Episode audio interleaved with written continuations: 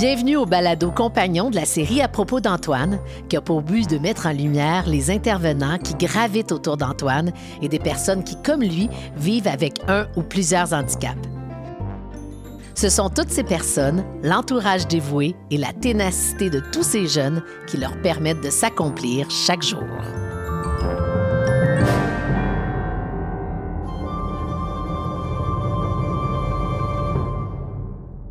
Aujourd'hui, nous recevons Jean-François Pichette, ergothérapeute et propriétaire de la clinique Hypoaction à Lévis pour discuter comment l'hypothérapie peut aider les euh, polyhandicapés comme Antoine et tous les enfants avec des besoins particuliers. Est-ce que j'ai bien fait ça, Jean-François? Très bien. tu es très gentil. Merci beaucoup. Ben, J'aime mieux jaser comme ça euh, face à face que lire euh, des textes. Euh, ben, qu'est-ce qu'on va faire, Jean-François? On ne montera pas sur nos grands chevaux tout de suite. On va commencer par la base ergothérapeute. Parce que c'est comme ça que tu as commencé. C'est comme ça que j'ai commencé, effectivement. Tu as étudié euh, là-dedans? Oui, j'ai étudié à l'Université de Montréal euh, il y a quelques années, pour pas nommer le nombre, mais ça fait déjà au moins 15 ans que j'ai gradué en Finalement, tu l'as dit. Oui, c'est ça. puis pourquoi tu as choisi cette, cette branche-là? Ben, au début, je voulais faire médecine. Puis quand j'ai découvert l'ergothérapie, je me suis dit, le médecin va voir l'enfant 15-20 minutes. Après ça, il va le référer. Moi, j'avais la possibilité de me mettre à quatre pattes, jouer avec lui pendant pendant une heure complète, euh, me transformer en chevalier, en jouant princesse. Euh, et voir l'enfant évoluer au quotidien, pour moi, ça n'avait pas de prix. c'est pour ça que j'ai choisi l'ergothérapie. Avoue que c'est le côté ludique que tu aimes toi-même jouer. Oui, c'est en plein ça. J'ai besoin de rester un enfant longtemps. Joindre l'utile à l'agréable. Exact. Fait qu'au départ, euh, tu as travaillé comme ergothérapeute traditionnel, si on veut. Exact. Puis j'utilisais des petits animaux dans ma pratique. Donc, euh, chat, chien, lapin, furet, cochon d'Inde, des oiseaux. OK, quand Parce que je croyais en la part de l'animal au niveau thérapeutique. Donc, euh, je trouvais que c'était plus facile avec les enfants d'avoir accès à un animal à portée de main pour, pour faciliter l'accès à l'intervention puis faire en sorte que ça soit plus ludique pour l'enfant. OK. Mais là, si on, on commence par la base. Parce que moi, mon Benjamin a fait de l'ergothérapie, puis je vais être ben honnête, au début, je comprenais rien. Je comprenais pas à quoi ça servait. Je comprenais pas pourquoi faire des bulles pendant 10 minutes, ça servait à quelque chose. De mettre ses mains dans des, des pois chiches, ça servait à quelque chose. Je savais pas pourquoi il se balançait. Comprends-tu que pour moi, c'était... Ben, en quoi ça va aider son mm. état de, de à l'époque, euh, il y avait un trouble du spectre de l'autisme. Mm-hmm. Euh, fait que explique aux gens là, qui connaissent pas ça pantoute. Mais dans le cas de ton Benjamin, en fait, quand il mettait les, les mains dans la pâte ou quoi que ce soit, c'est pour réguler au niveau sensoriel. Dans le fond, le cerveau de l'enfant, comme notre cerveau, va réagir différemment aux différents sens qu'on reçoit autour de nous. Ouais. Donc, pour certains, on va avoir des gros trous de moustiquaire, d'autres des petits trous de moustiquaire pour capter l'information. Si en ce moment, je te parle de tes vêtements, tu vas être en mesure de les ressentir sur ton corps. Pourquoi? Parce que le fait que je t'en parle, ça a fait en sorte que c'est devenu une information pertinente à envoyer au cerveau. Mais ça arrive avec nos cocos, surtout avec notre clientèle TSA, que des fois les trous sont trop gros du moustiquaire ou des fois sont trop petits. Donc, si les trous sont trop petits, par exemple, le cerveau de l'enfant sera pas assez nourri d'informations. Donc là, on peut avoir un enfant qui va avoir de l'agitation, qui va bouger beaucoup, qui va toucher à tout. Se désorganiser. Se désorganiser parce qu'il essaye de réguler son système nerveux, mais il n'y arrive pas suffisamment. Donc, par des gestes, en se mettant en mouvement, il va essayer d'y arriver. À l'inverse, si les trous de moustiquaire sont très gros, ben, ce que l'enfant va faire, c'est qu'il va essayer de se protéger parce que là, il devient envahi de stimuli qui sont non pertinents. Donc, hypersensibilité au niveau du toucher, se mettre la main sur les oreilles parce qu'il y a trop de bruit. Donc, ce qu'on va faire comme ergothérapeute, c'est aider l'enfant à mieux réguler ses sens pour être en mesure de mieux fonctionner au quotidien. Hypo et hypersensoriel? Oui, c'est en plein ça. Donc, pas de sens ou trop de sens. C'est ça. Hypo reçoit pas assez d'informations, hyper reçoit trop d'informations.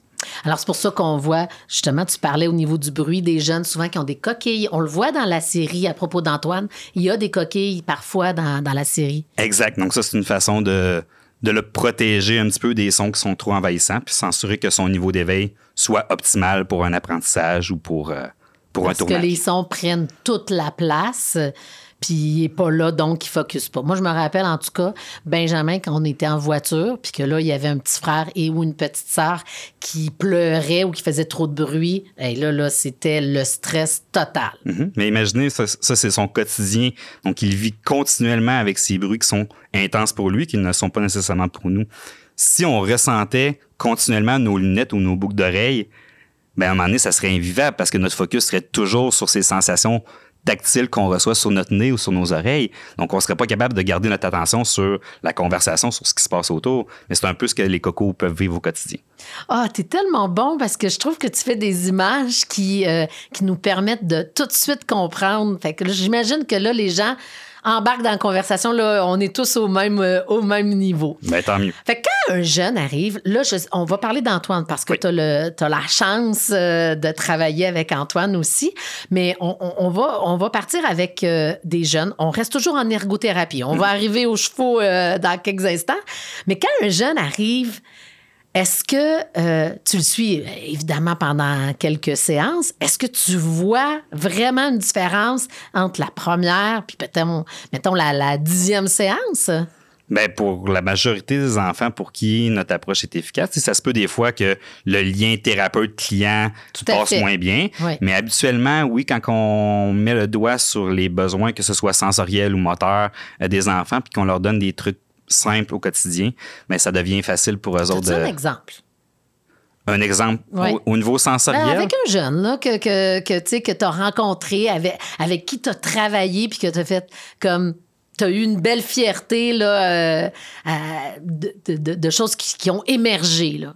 Ben moi, c'est sûr que j'ai la chance d'utiliser un, médium qu'on va pouvoir parler euh, davantage mm-hmm. tantôt, qui est l'utilisation du cheval en outil thérapeutique. Euh, mais j'ai la chance d'avoir vu des enfants euh, qui présentent la paralysie cérébrale, donc une déficience motrice cérébrale, réussir à marcher, même si le pronostic de marche était faible, de par l'implication soutenue des enfants, de par tout ce qu'ils ont fait. Moi, chaque année, je participe au marathon de Québec, puis je vois des jeunes qui travaillent toute l'année juste pour réussir à faire quelques pas. Puis moi, mon objectif, ben, c'est de les pousser pendant 10, 21, 42 km dans leur fauteuil roulant. Puis quand on a rendu à l'arrivée, on les sort du fauteuil roulant, on prend une marchette, puis ils passent l'arrivée à la marche. Entendre leur nom scandé par des centaines de personnes, euh, pour moi, ça, ça n'a pas de prix. De, de, de voir des enfants qui travaillent juste quotidiennement pour apprendre à faire un petit pas, alors que nous, des fois, on se plaint pour pas grand-chose. Euh, c'est juste magique, je pense. Ça m'est déjà arrivé avec ma petite Florence qui est euh, neurotypique d'avoir fait une course de 5 km puis elle était trop petite, fait qu'on la poussait dans le pouce-pouce, mais à la dernière minute, elle a voulu se lever et elle a couru jusqu'au fil d'arrivée et la fierté sur son visage, elle, elle avait fait tout le 5 km dans sa tête là. Fait que je peux comprendre qu'en plus quand tu es un jeune qui, euh, qui a des difficultés motrices, c'est tout un exploit. Je suis très touchée par ça, vraiment, vraiment. Félicitations, bravo. Puis quand, euh, à quel moment s'est fait le lien euh, vers, vers les chevaux? Euh, en fait, quand j'ai gradué en 2006, j'ai fait quelques années de pratique en pédiatrie. J'ai eu la chance d'être mis en contact avec une fondation, qui est la Fondation Chevalier de Passion, qui, qui exerce toujours dans le coin de Québec. Puis, eux euh, étaient à la recherche d'un professionnel de la santé parce que c'est des gens passionnés par les chevaux, c'est des gens qui croyaient en l'apport de l'animal au niveau thérapeutique mais qui n'avaient pas nécessairement les connaissances au niveau de l'handicap, au niveau de... Donc, j'ai été approché. Mais toi, tu n'avais aucune connaissance sur, euh, avec les chevaux? Non, du tout mais je croyais déjà en l'apport de l'animal au niveau thérapeutique, comme on en disait tantôt. Mais quand j'ai vu le potentiel du cheval au niveau thérapeutique, c'est là que je me suis dit qu'il n'y avait rien qui arrivait à la cheville de cet animal-là. Ben oui, c'est sûr, il est tellement grand. Ben non seulement, il... Ben non seulement il est grand, mais on a la possibilité de monter dessus, puis c'est ça qui devient magique parce que, ben je dis magique, puis je veux pas penser que c'est miraculeux comme approche. C'est bon pour certains, moins bon pour d'autres. Mais l'avantage qu'on a avec le cheval versus les autres animaux, c'est de pouvoir monter dessus. Donc, en étant assis à cheval, ben, on va reproduire au niveau neurologique les mêmes inputs que l'enfant qui est en train de marcher. Donc, tu le disais tantôt avec le jeune qui avait la paralysie, ça, c'est un bel exemple. Exact, c'est en plein ça. Donc, l'enfant, s'il est à cheval, le cheval, au niveau de son bassin, va avoir les mêmes bascules que nous. Ah Donc, les bascules antéro-postérieures, latérales, la rotation, tu as des chevaux, hein? Tu sais c'est quoi? Euh, ben, oui. as déjà eu. Pension, là, oui. Oui, c'est ça. Donc, en étant assis à cheval, si on se concentre, notre bassin va bouger comme si on était en train de marcher. Donc, c'est les mêmes bascules. Donc, si moi, j'ai un manieur devant, que moi, je positionne l'enfant adéquatement à cheval, ben le corps de l'enfant va ressentir les mêmes inputs que s'il est en train de marcher. Donc, je peux travailler n'importe quel objectif thérapeutique via les mouvements du cheval, puis ça, je peux pas le recréer avec n'importe quel autre animal. Ben non. Ça, ça a l'air que c'est la même chose avec le rire. Même le faux rire, notre corps le capte comme si c'était un, vrai rire, puis a les mêmes bienfaits. Donc, je comprends que c'est la même chose avec le, le cheval pour la marche. C'est en plein ça, en plus d'aller chercher tout l'aspect motivationnel, parce que pour un enfant, plutôt que d'être dans un local qui est un peu plus hermétique, qui fait un peu plus médical, mais là, il arrive à la ferme, il arrive dans un décor qui est enchanteur. Son premier contact, c'est pas nécessairement, tu sais, Benjamin, c'est parfois plus facile de décoder l'expression d'un animal que, de, que décoder l'expression d'un humain. Fait Mhm. En passant par l'animal pour encoder l'information, on vient faciliter tout l'échange puis faire en sorte que c'est vraiment Bon, positif. comment ça se passe? Fait que moi, euh, j'arrive avec euh, mon jeune, Oui. puis là, je te laisse, puis... euh, Oui, ben grosso modo. Ben, c'est sûr et certain que euh, initialement, j'ai besoin d'une évaluation. J'ai besoin de, de, de voir le niveau de l'enfant, voir comment il fonctionne, ou au minimum de me guider parce que les enfants qui viennent souvent ils ont- sont blindés de rapports du, du réseau. Là. Fait qu'ils en ont vu un, un puis un autre. Fait que plutôt que de recommencer la démarche, ben moi, je me, moi, je me fie au rapport que j'ai. J'ai un bon contact avec le Mhm. professionnel que j'appelle pour dire on en est où. Des fois, je l'invite même lors de la première rencontre. que tout le monde fait partie du processus. Exact. Tu parles de rapport, puis euh, je me suis amusée à montrer ça il y a pas longtemps. Moi, mes deux enfants euh, ont des rapports comme ça, là. Mm-hmm. Puis là-dedans, il y a les bulletins d'école, c'est pour te dire, là, c'est épais comme ça. Puis j'ai dit, maintenant, je vais vous montrer le, le, le- le dossier de Benjamin. Ben, c'est ça. Alors, c'est sûr que si tu te mets à lire tous les rapports que sur Ben- Benjamin, c'est, on parle ici d'une lecture euh, à Oui. temps plein. Fait que c'est sûr que des fois, on, on va synthétiser. Puis comme ça fait Ouais. plusieurs années que je suis ergothérapeute, mais je me fie à mon, à mon jugement professionnel. Puis avec les échanges qu'on a habituellement, on est capable de, de mettre le doigt sur les défis de l'enfant. Puis avec une bonne discussion avec les Avec parents les qu'il faut impliquer, bien évidemment.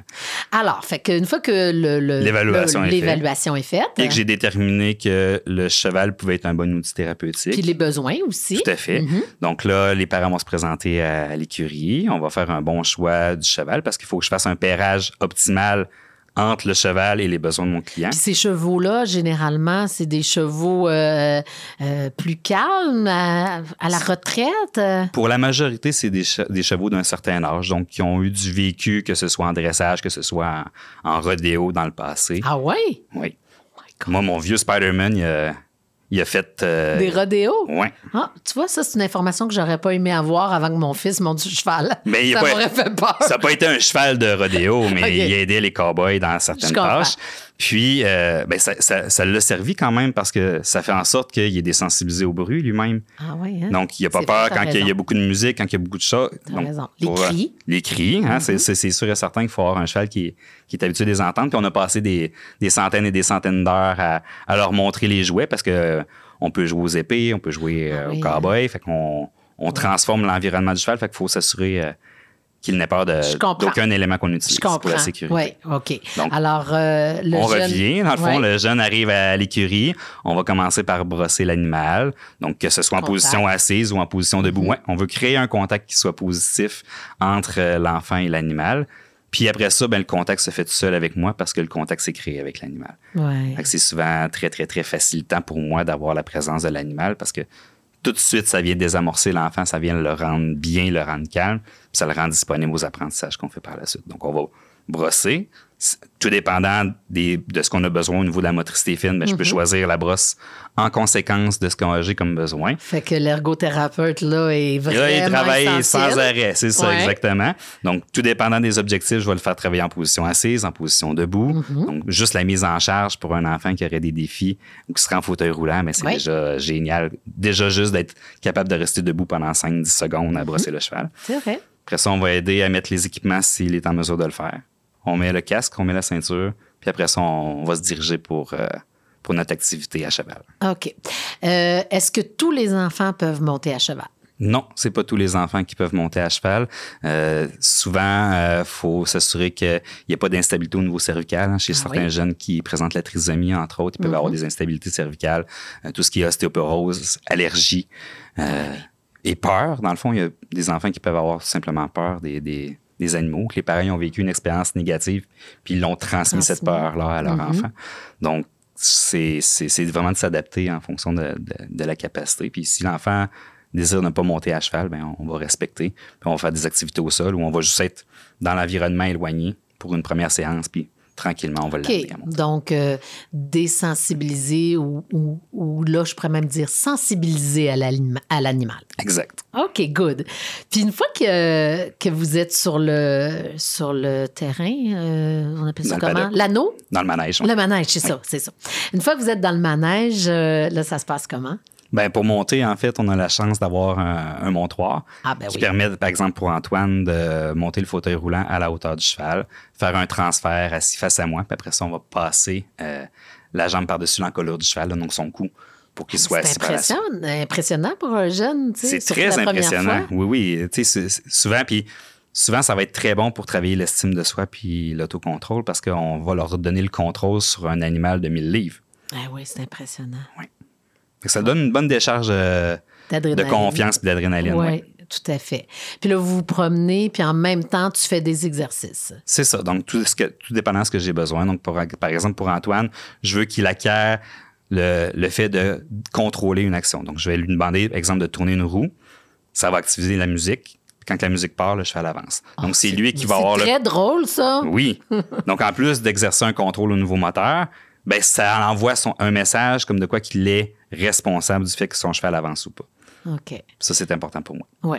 Euh, Dans le cas d'Antoine, euh, à cause des crises d'épilepsie, il a perdu du, euh, des acquis. Oui. Euh, Est-ce que. Je sais que tu l'as revu il y a, il a pas longtemps là, pour des sessions. Comment ça s'est passé? Ça s'est très bien passé. Été quand même surpris de voir à quel point qu'il était, en- qu'il était encore en forme, même si ça faisait un certain temps qu'on s'était vu. Là, dans, Mhm. En fond, dans les dix dernières années, on s'est beaucoup vu par épisode, malheureusement, à cause de son épilepsie. Mhm. Euh, mais euh, j'ai été vraiment surpris là, de, de, de ce qu'il est en mesure de faire. Euh, c'est sûr qu'il a grandi beaucoup, donc c'est pas la même game pour moi aussi euh, Ah oui? de faire l'activité parce qu'il faut que j'assure l'aspect sécuritaire. Donc là, on a une personne en avant, mais j'ai un bénévole de l'autre côté aussi qui, qui assure la sécurité. Donc on est à trois en permanence pour soutenir l'enfant. Mais ça se passe, ça se passe très bien. Là, on avait un, un coco qui était, qui était souriant, qui était enjoué, puis qui avait toujours le plaisir à être à cheval. Donc, hyper gratifiant.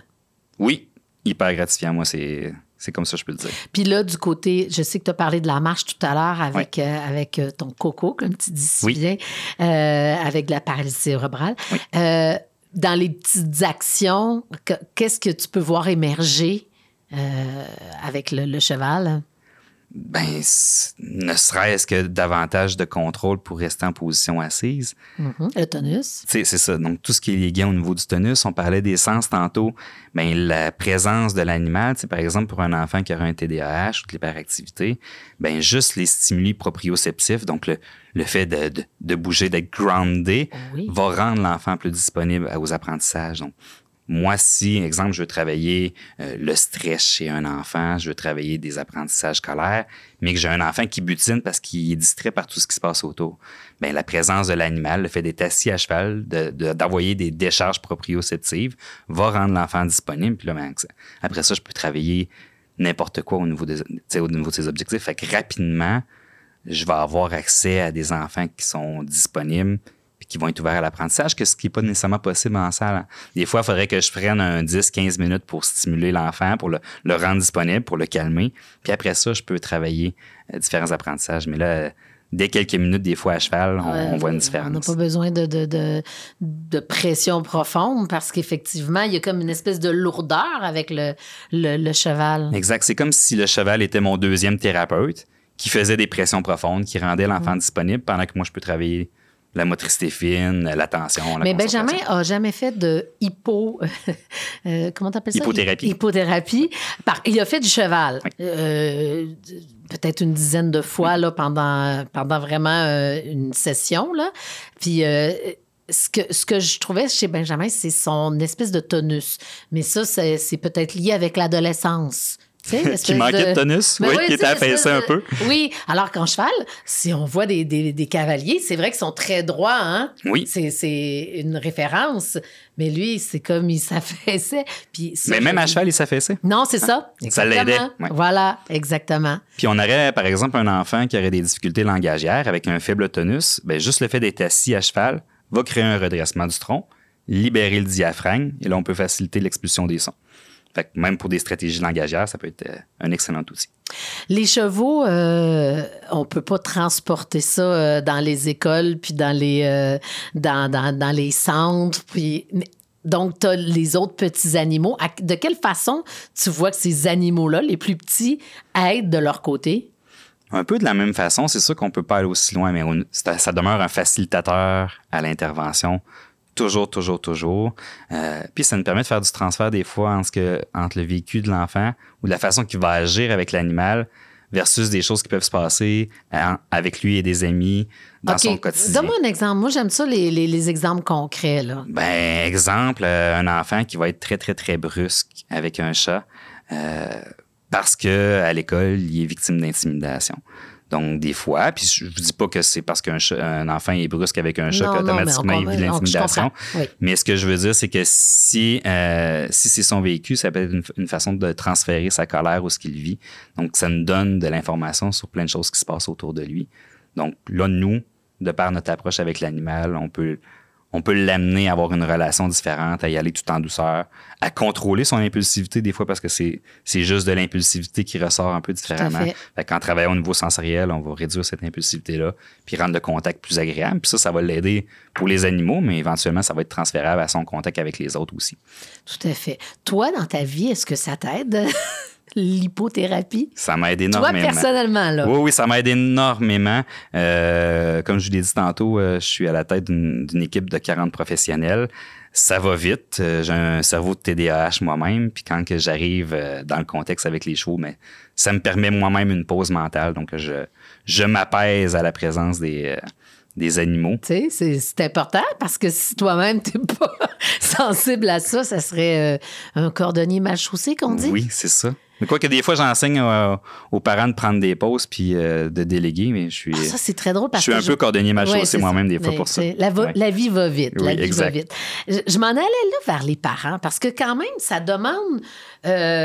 Euh, ça demande une, une- pas une vocation, mais tu sais, il faut se déplacer. Il faut, faut, faut, faut aller vers vous.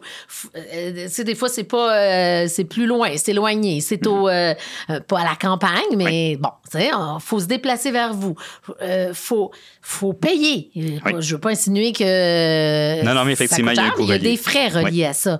Fait que, tu sais, ça demande quand même un investissement pas juste monétaire, mais un investissement aussi de la part des parents d'aller vers euh, ce type d'intervention, non? ça prend un très grand investissement des parents, puis ça prend des parents qui, parfois veulent faire la, différence le plus malgré les exigences de temps, d'a- d'argent. Euh, J'ai beaucoup de parents qui ont mis euh, d'autres choses ou des vacances de côté pour pouvoir permettre des, des suivis à leur enfant parce qu'ils ils savaient que c'est ce qui allait faire la différence pour leur enfant. Donc, c'est sûr que ça prend un investissement euh, considérable au quotidien, mais quand ils voient les sourires de résultats. l'enfant, les résultats, ben c'est sûr que ça les aide. Puis pour eux-mêmes, ça leur donne une pause dans leur quotidien qui va vite. Oui. Parce que c'est une heure qu'ils prennent pour eux, loin du téléphone souvent, à être à la Non, c'est campagne. pas vrai parce que moi, quand j'y vais, je prends des photos. Ah oui, ben ça, c'est au moins si c'est juste pour des photos. Ça reste qu'on profite du décor puis de Oui. l'environnement pareil. Puis, euh, tu sais, je dirais que 80 des, des, des familles qui viennent chez nous le disent que c'est thérapeutique. Quand je le disais pour moi, mais pour les familles que, pour qui ça va vite, pour qui euh, ça arrête pas, mais pendant une heure, ils voient leur enfant qui est étiqueté avec des défis tout le temps vivre des réussites parce qu'il prend le contrôle sur une bête de 1000 livres, avoir le sourire fendu jusqu'aux oreilles. Fait que je pense que pour ça, euh, ça vaut... euh, ça vaut plusieurs sacrifices. Est-ce qu'il y a des bienfaits pour l'animal? Est-ce que l'animal ressent qu'il est en train de faire quelque chose de particulier? Peut-être un peu ésotérique, ma question, là, mais. Je pense que oui. Euh, je te dirais que c'est peut-être pas tous les animaux qui ont une sensibilité aussi grande, mais je connais euh, des chevaux qui vont ressentir beaucoup le cavalier, qui vont être connectés, qui va savoir immédiatement quand le client arrive que avec lui, je vais avoir une grosse collation, avec lui, je vais avoir plus de câlins. Euh, j'ai un cheval, entre autres, euh, je travaillais avec une adulte, euh, en fait, qui avait la, la déficience motrice cérébrale. Puis quand il la sentait déporter sur son dos, s'arrêtait, la replaçait en bougeant Lui-même. lui-même et repartait. Fait que oui, je pense qu'il peut y avoir une certaine connexion et une ça. sensibilité. Puis les, les chevaux, c'est des, c'est des bêtes qui sont extrêmement intelligentes. Fait que, non, non, pour moi, c'est vraiment des, des collaborateurs hors pair. Tes, tes- tes employés, une quarantaine, comme tu disais tout à Ouais. l'heure, est-ce qu'ils ont tous une formation en ergothérapie ou tu as parlé de bénévoles aussi? Comment ça fonctionne quand on travaille à Hypoaction? Ben, en fait, sur les 40, on est euh, peut-être 5 à utiliser l'animal comme outil thérapeutique. OK. Donc, les gens chez nous sont, sont libres de choisir ou pas la présence de l'animal en intervention. Ah, OK. Certains vont avoir plus d'habileté que d'autres à l'utiliser, plus d'intérêt. Puis, euh, c'est vraiment libre, euh, libre aux gens de l'utiliser comme outil thérapeutique. Puis, euh, voyons, ce que je voulais dire. Ah, ça, ça m'arrive tout le temps. Non, mais je parlais, est-ce que, tous les gens dans, c'est sont, sont, euh, sont, euh, ont, un bagage euh, pour Non. travailler avec les Non, chevaux? non, ils n'ont pas ça? tout un bagage pour travailler avec les chevaux. Donc, on est environ 5 sur l'équipe de 40. Puis, euh, on n'est pas tous ergothérapeutes. hein. J'ai orthophoniste, neuropsychologue, psychologue, physiothérapeute.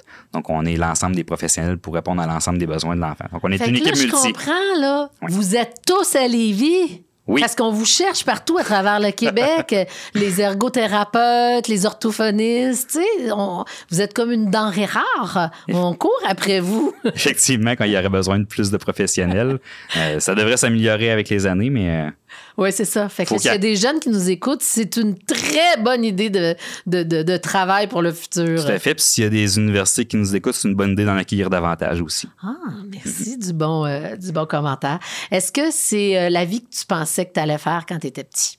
Oui, c'est exactement ce que je pense. Ben, l'utilisation de l'animal, non. Mais euh, faire ce que je fais auprès des enfants, oui. Euh, tu connais Patch Adams? Hey, je m'en allais là, je m'en allais dit, t'es un peu Patch Adams. Ben, c'est mon modèle. euh, depuis aussi longtemps que je me rappelle, je voulais être comme lui. Je voulais faire sourire les enfants. Je voulais les aider au quotidien.